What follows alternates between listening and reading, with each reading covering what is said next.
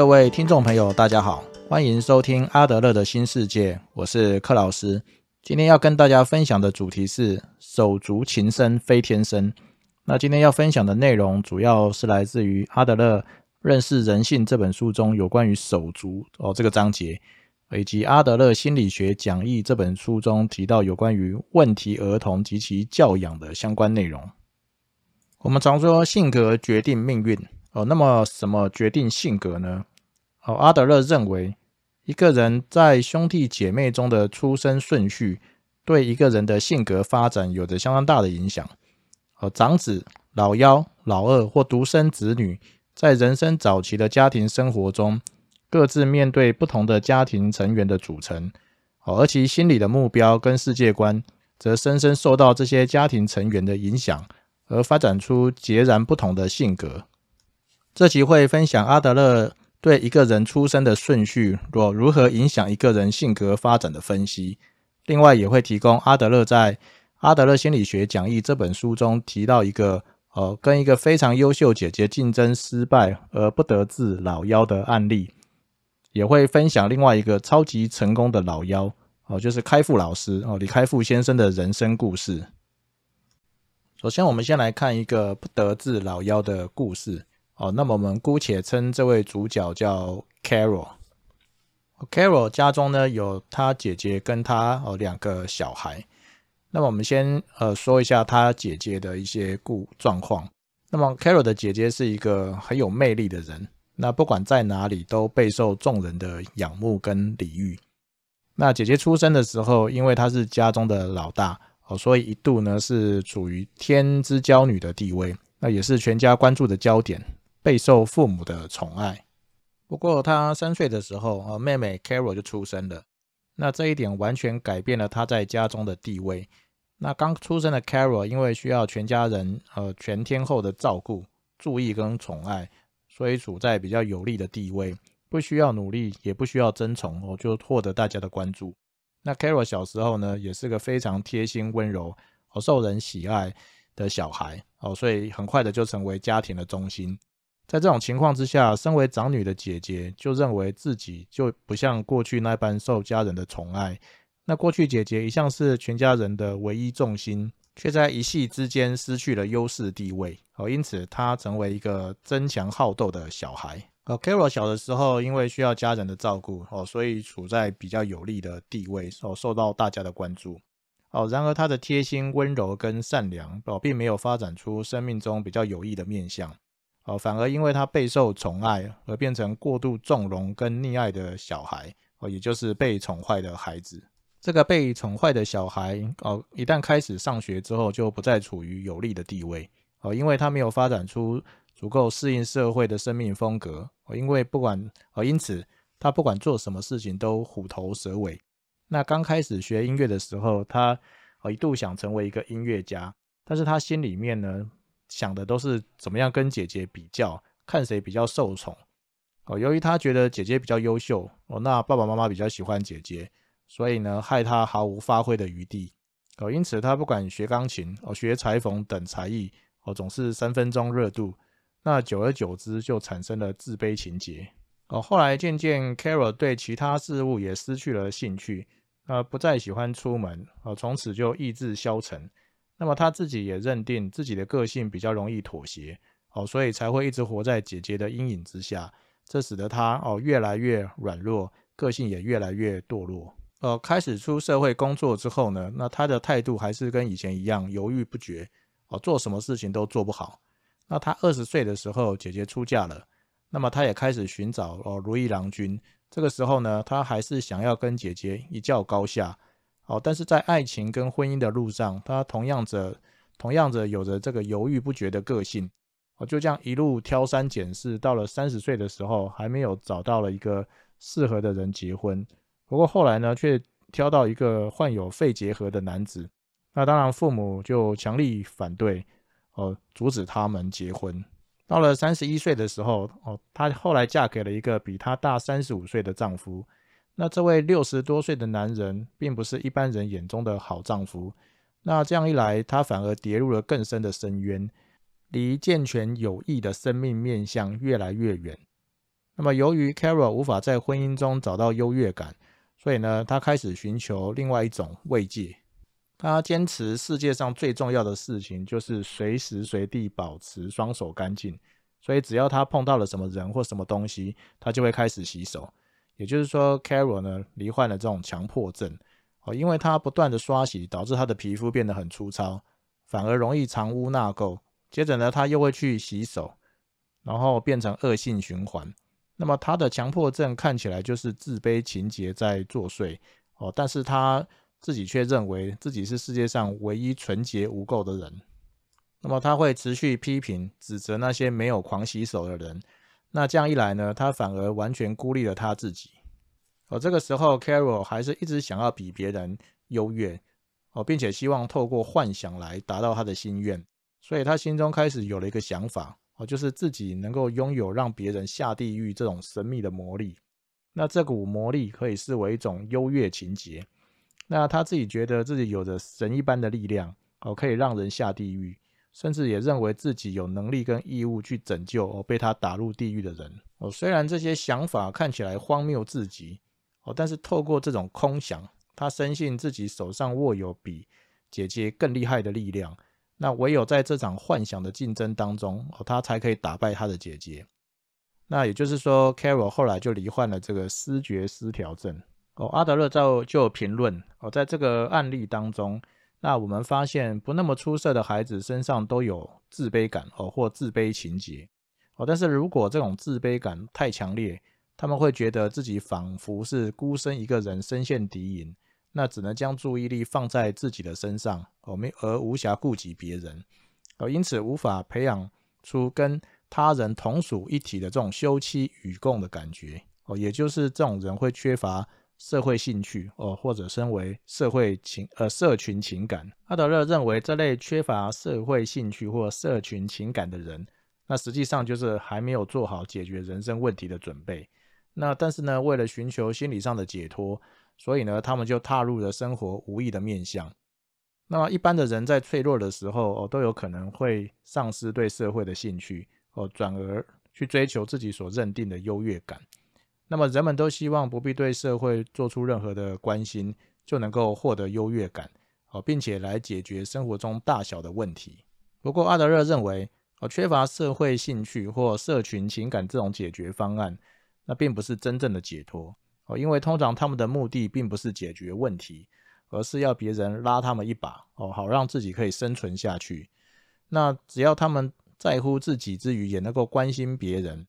哦，并且引导他们对社会哦产生兴趣，那么跟一般人一样，可以理解这些事物相关的因果关系啊，或许这些人就能够过着不同的人生，那就有机会迈入有益的人生面相，哦，拥有美好的成就，最终能够解决生命中的问题。哦，听完这个不得志老妖的故事之后呢，我们后来就来，我们后面就来说明哦，阿德勒有关于一个人出生的顺序。呃，他有的这个性格的特征。那首先，我们就来看一下排行老大孩子的一些性格特征。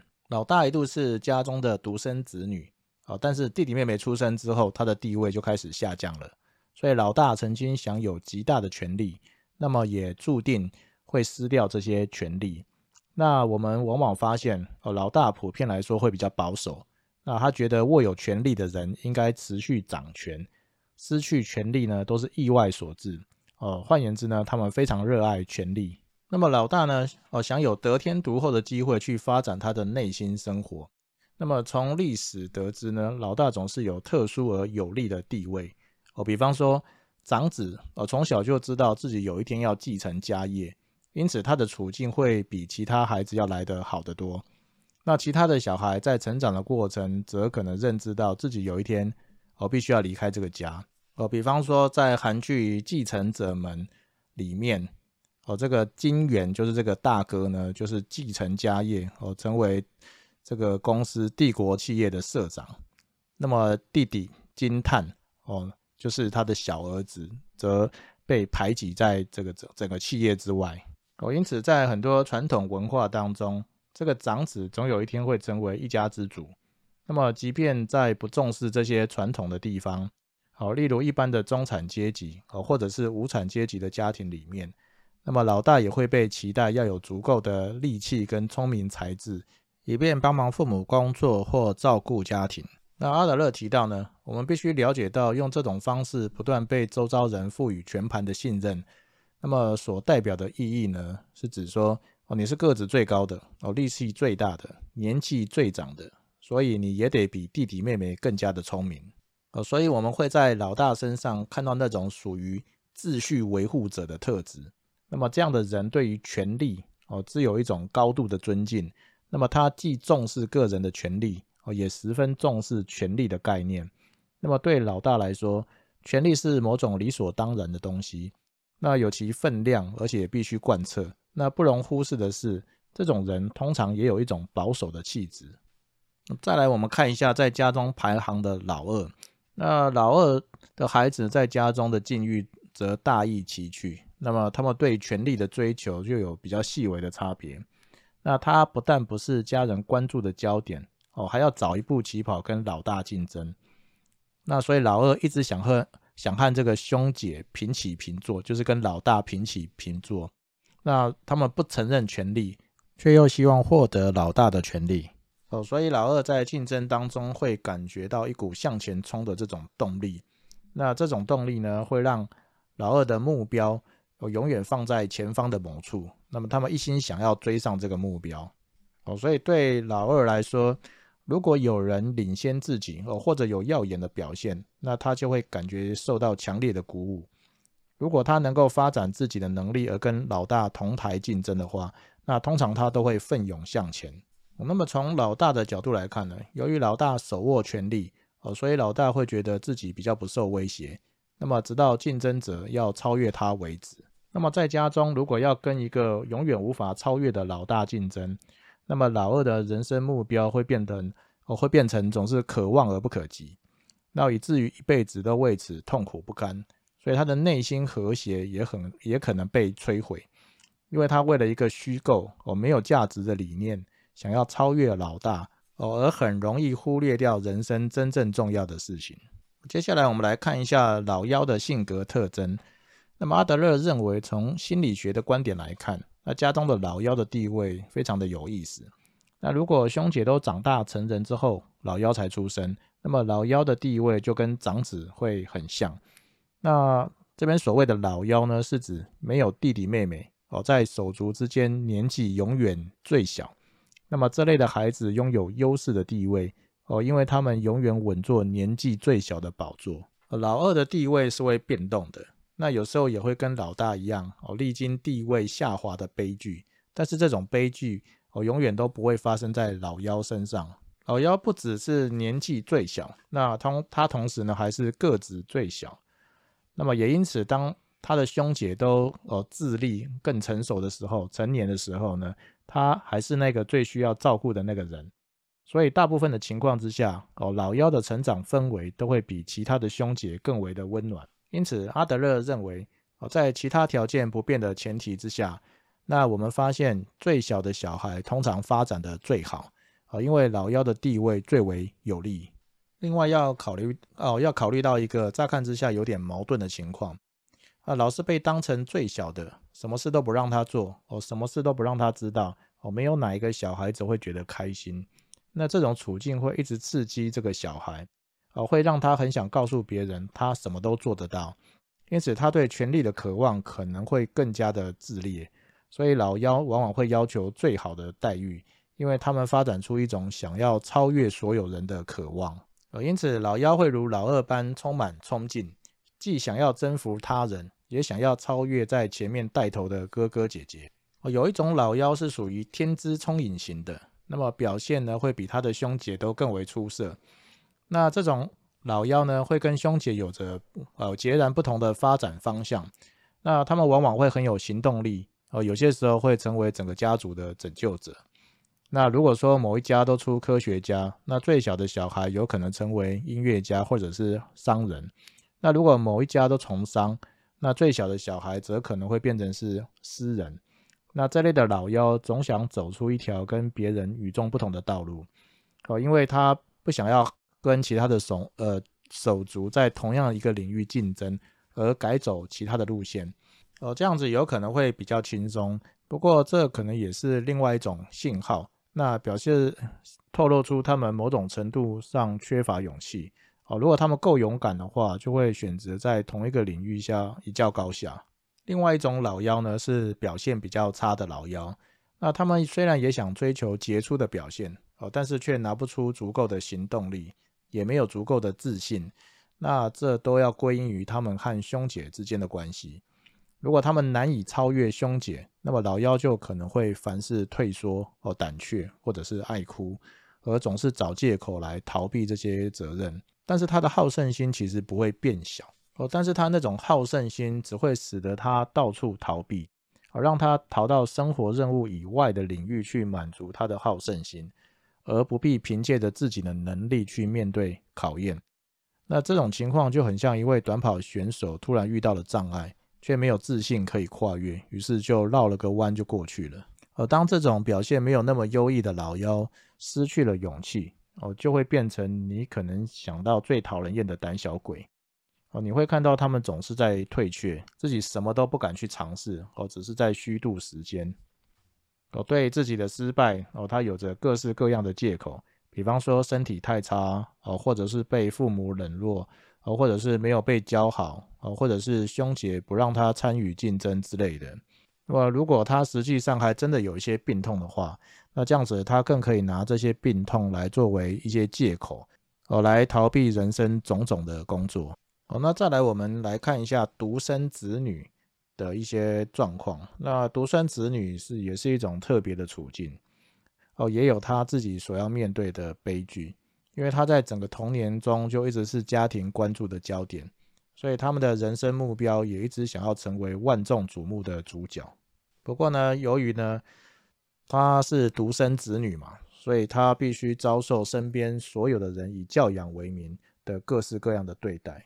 那他们的父母可以说别无选择哦，所以只能将他们满腔的那种教育热情发泄在这个唯一孩子的身上。由于独生子女从小就受到宠爱哦，所以他们很习惯。处于这个顺境，因为旁人总是会事先帮他排除掉所有的困难，那么因此这类的孩子比较容易变得没有办法自主，总是必须有人告诉他怎么走，那总是在找一个依靠，而且由于他总是众人注目的焦点，所以呢很容易觉得自己很特别，所以阿德勒认为，在这种环境下成长的小孩，这种环境是如此的困难。以至于偏差的观点几乎是不可避免。那么这类的独生子女哦，因为他在家中是独独子或独女，所以很容易成为万众瞩目的焦点。哦，一旦他开始进入社会，比方说开始上学哦，开始工作，就会发现他其实没有想象中这么特别。那么也不一定成为万众瞩目的焦点。哦，因此阿德勒才会认为独生子女要养成偏差的观念。哦，这几乎是不可避免的。不过，阿德勒也认为，哦，如果独生子女的父母知道，哦，这样的孩子的处境意味着什么，哦，有着什么样的风险，那么他们也有机会去阻止各种问题的产生。但即便如此，阿德勒还是认为，这样的一个状况是处在非常困难的一个状处境。那么，有些独生子女的父母，哦，自己过去的生活可能不太如意。所以呢，会变成过度的小心谨慎，就有可能会过度的呵护孩子，结果让这个孩子反而觉得压力沉重。那有可能无止境的为小孩，呃的舒适和安全担心受怕，那会让小孩子产生一种印象或刺激，让他们觉得说这个世界是有敌意的。哦，所以小孩子就永远对眼前的困难心生恐惧，那很难去面对他的困难。那这类的小孩子既没有练习哦，也没有准备，因为身边的人从来都只让他尝到生活的甜美和舒适，所以阿德勒认为哦，这样的孩子难以独立自主，也没有能力面对生活，所以他们很快就会遇到大的灾难。我再来，我们看一下阿德勒有提到这个其他在家中排行或家中小孩子的这种组合的状况，比方说一个男孩子在家家里。在家中有好几个姐妹，那么在这样的家庭长大啊，女人的影响力往往比较大，所以男孩大多被排挤到不重要的角落。那特别是这个人如果是老幺的时候，所以很难面对这个女生所组成的团结战线。所以这类的男孩在追求认可的时候，会遭遇到重大的阻碍。那么在这个传统男尊女卑的这个文化底下，赋予男性的特权，那么这类的男孩从来都感受不到，那么也不太确定是否能享有它。所以在这种威胁底下，他偶尔觉得男人才是弱势的一方。要么他的勇气跟自信很容易动摇，那么要么这种折磨反而让这这类的男孩子振作起来，表现得格外优异。一般人通常认为这样的男孩一定很女性化哦，但是阿德勒认为这种观点其实有点言过其实呃，毕竟教育我们的母亲都是女性，那不过身为万花丛中一点绿，的确会遇到一定的困难，所以有些人会更努力表现得像个真男人。而并且夸大自己男性的特质，而有些人则可能被姐妹同化，而变得个性比较像女生。那么简而言之，这样的男孩要么温文儒雅，哦，要么狂野不羁。哦，如果是后者的话，那必定是因为这个男孩子不遗余力的证明自己是个男人。那么另外一种类型的呢，就是呃，家中只有一个女孩子，那有多个兄弟的这种情况。那这类的女孩子可能也会面临类似的困境。那这种女孩子不是很安静、很女性化，哦，就是想变得跟哥哥弟弟一样。那么她的兄弟做什么，她就跟着做什么。那么阿德勒认为，自卑感在这类的案例当中非常的明显。哦，因为女孩是男尊女卑家庭中唯一的女性，哦，她可能觉得自己只是个女性，而这种感受便隐含着自卑情节。我听完这以上几种这个小孩子在家中排行的这种类型所产生的性格特征之后呢，那我们来看一下阿德勒针对这个子女在家中排行的这种性格特征所做的一些汇总。而阿德勒提到，根据这个小孩子出生的排行所做的预测，而是透过各种形式的倾向来表达，那并不是绝对。那也并未适用在每个人身上。那事实上，如果老大很聪明，而老二就不一定能够征服他们，那么做兄姐的也就不不会遭逢悲剧。那么这样的孩子具有良好的社会适应能力，而且他们的母亲很可能引导孩子去关心别人，那包含家中的这个新生儿。那另外一方面，如果次子没有办法征服或追过兄姐，那就得面对更大的困难，而自身也很有可能变成麻烦人物。好，在这种条件成长下的次子，就是老二，那往往会失去勇气和希望，成为社会中最糟糕的人。那么，处在竞争环境中的孩子，一定要永远怀抱着能赢的希望，因为没有了希望，那就什么都没有了。那阿德勒特别提到。在孩子的发展过程中所产生的偏差里面，后果最严重的一个，呃，就是处处想要把别人比下去的这种情况。因为这类的小孩渴望权力和地位，用来争取别人比别人更多的利益。那如果这种在我们文化中习以为常的思想占据了一个人的内心，那么他的发展几乎是无可转换的被决定了。所以阿德勒认为，我们要防范未然，那么就必须要认清和理解这些困难。那如果哦有一个观点可以克服这些困难的话，那么阿德勒认为呢，那一定是社群情感或社会兴趣的展开。那如果一个人的社群情感能够展开，那么一切的困难就无关紧要了。哦，也就是说，如果一个人哦可以意识到。哦，我们是生活在一个社会当中，那我们必须过着群体的生活，然后我们除了达到自身的利益之外，也要顾及到他人的利利益，而这样子我们在做一些事情的时候，就比较容易考虑到他人，比较不会变得自私自利哦，只顾自己和不顾他人。那么接下来我们来看一个这个现代超级成功。的老妖的故事，也就是开复老师，哦，李开复先生的他的人生故事。那么，开复老师出生在台湾，哦，父母育有七个儿女。哦，开复老师是家中的老幺。那么他十一岁在念中学的时候就移移移民到美国念书。那么一九八八年获得卡内基美隆大学的电脑博士。那么卡内基美隆当时是世界排名第一的这个电脑科系。那么他二十八岁的时候，我就成为卡内基美隆最年轻的副教授。那么他后来放弃了，在坚持几年之后，就可以获得终身的这个教授职位，加入了苹果。那么后来成为苹果最年轻的副总裁。那么他后来呢，又加入了微软，啊，并且在中国建立及领导了亚微软的亚洲研究院。那后来也成为微软的副总裁。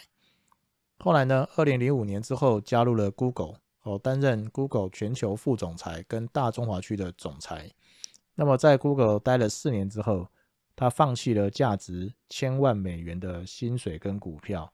然后在二零零九年的时候，在中国创立的这个创新工厂，来帮助年轻人创业。那么开复老师呢，就是在一个爱中成长的这个老妖。那么他在给青年十二封信的这本书中提到，哦，自己是在爱中长大的小孩。母亲在他四十多岁高龄的时候生下了他，哦，给了他无尽的爱。那父亲对他的爱也深沉如山。那么二十一岁就结婚的他，他的老婆自始至终都给了他无微不至的照顾。那么他在这本书中特别提到母亲给我的十件礼物。那么其中有提到，那开普老师小时候特别的好动哦，很调皮。那他的母亲虽然姑息他的淘气行为，但是有关他的学习、成长跟未来相关的事事情呢，他的母亲就会非常的重视。那他的母亲总是要求他，只要开始做一件事情，就一定要做到最好。那这方面完全没有通融的余地。那对他学习的成绩也成绩哦也抓得很紧。那有一段时间，那每天五点，他的母亲就会催他起床念书。那么开复老师在他五岁的时候就觉得上幼稚园太无聊啊，所以觉得老师教的东西太简单，所以就跑回去跟他妈妈说：“那他不上幼稚园行不行？”然后他想要上小学，那个这个时候，大部分的父母都认为这简直是在胡闹，但是他的母亲处理的方式却与众不同。那么把这个选择权交给五岁的开复老师，那他就跟他商量说，下个月私立小学有入学考试，那如果他通过了考试，我就代表有能力，就就让他念小学；那如果没有办法通过考试，我就代表他的能力不够。那结果呢？开复老师就请母亲去报名，自己则努力学习跟准备。呃，结果最后放榜的时候，那开复老师考了第一名。那他跟母亲都非常的高兴。所以开复老师认为，孩子从小就需要独立性、责任心、选择能力跟判断力。那他母亲在他五岁的时候就把选择权交给了他，好让他成为自己的主人。那么最后呢，我们以那个阿德勒针对家中排行对于一个人哦性格发展的影响做的一些总结。那么阿德勒认为呢，在我们这个时代里面哦，由于比较没有机会去注意社群情感跟社会兴趣的发展，所以种种问题才会变得这么严重。也就是说，小孩子在家中排行对性格的影响哦，其实并不如。一个小孩子并没有发展出一社群情感或对社会的兴趣，哦，这件事情来的严重。哦，也正是因为许多人的社群情感或对社会的兴趣呢，并没有被发展出来，因此呢，呃，一辈子都在为生存奋斗，那么永远觉得生活如此的辛苦。那所以阿德勒才会提到，就是说，那他们呢，其实是某种错误心理发展的受害者。那么对人生的态度充满着各种谬误。那么在面对这样的人的时候呢，阿德勒提到，我们在做判断的时候要非常的克制。那么尤其要避免做道德上的判断，也就是说，不要评断他人的道德价值，我要用不同的方式来面对他们。假设我们对阿德勒心理学有更多的了解。那么我们就更能够对一个人的心理发展有更深的理认知，那么也就更能够掌握他们的内心生活。那对于教养的问题，我们也透过对心理学的了解，能够了解他偏差的来源之后，那么有了许多影响他们未来发展的机会。所以阿德勒还提到，就是说，我们不只看到一个人的过去，同时也能看到他一部分的未来，而不是只有看到一个人当下的状况而已。那么这才叫做看到一个活生生的人。那么关于这个人的价值，我们就有机会做出一种不同的判断，有别于我们文化中对这个人的普遍认定。那么以上是今天的分享。那假设我们对于我们的人生充满疑惑，那越来越找不到快乐，也找不到生活的重心，那么感觉人生好像漂浮在水中，怎么样也踩不到地。那么建议呢，可以从《被讨厌的勇气》这本书入门。如果想要进一步了解阿德勒心理学的一些观念，呃，或者阿德勒带给我们的启发与教导。那么建议可以读读阿德勒这位知名心理学家的书，呃，如《自卑与超越》《认识人性》，呃，或者《阿德勒心理学讲义》等书。那么相信对我们的人生、工作与家庭，我将产生莫大的注意。谢谢大家的收听。